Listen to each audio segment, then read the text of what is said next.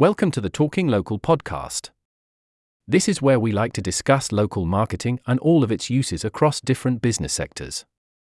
The marketing minds at We Are Acuity have lots to share on the current landscape of local marketing and how different companies approach it. We hope you enjoy and are able to learn a thing or two. This is not social media. This is M&S local social media. An experiment started in lockdown, so M&S branches could inform local customers of opening times and stock levels of pasta and toilet rolls, has turned into something permanent for the High ST brand.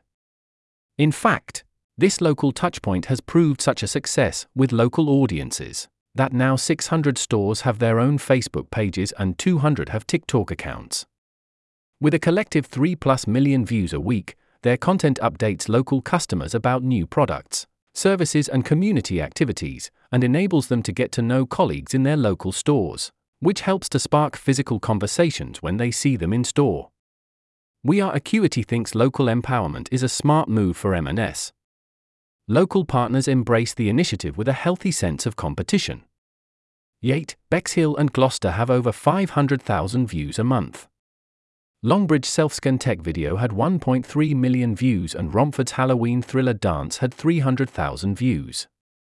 With 1.5 million likes, Romford went on to launch a Christmas hit.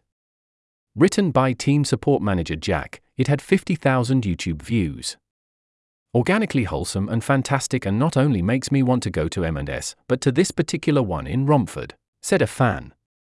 M and SS Enlightened social media team have full trust in local partners too, sending out a weekly package they would like promoted but giving store teams freedom to present things how they want. Who would have believed this in today's corporate one size fits all retail? What led to this amazing local experiment? The pandemic brought challenges for every retailer, but according to Alex Williams, head of growth and personalization at M&S, it also put the wind in their sails to evolve. In spring 2020, they launched Never the Same Again, with a goal of accelerating a company wide transformation. Experimentation, testing, and learnings are now a strategic element of the retailer's personalization roadmap, with teams encouraged to challenge old ways of working.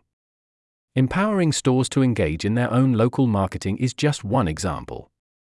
The aim is to be the most personal retailer, no matter where or how its customers shop. It isn't about bricks and mortar versus online, this is about blending both in a way that gives the very best experience. Sharry Cramond, marketing director M&S Food says local store activity builds word of mouth in local communities, which is incredibly important. People believe people like themselves, she said. Brands like M&S spend millions on national advertising, but local content builds relationships with customers in a way glossy national comms can't.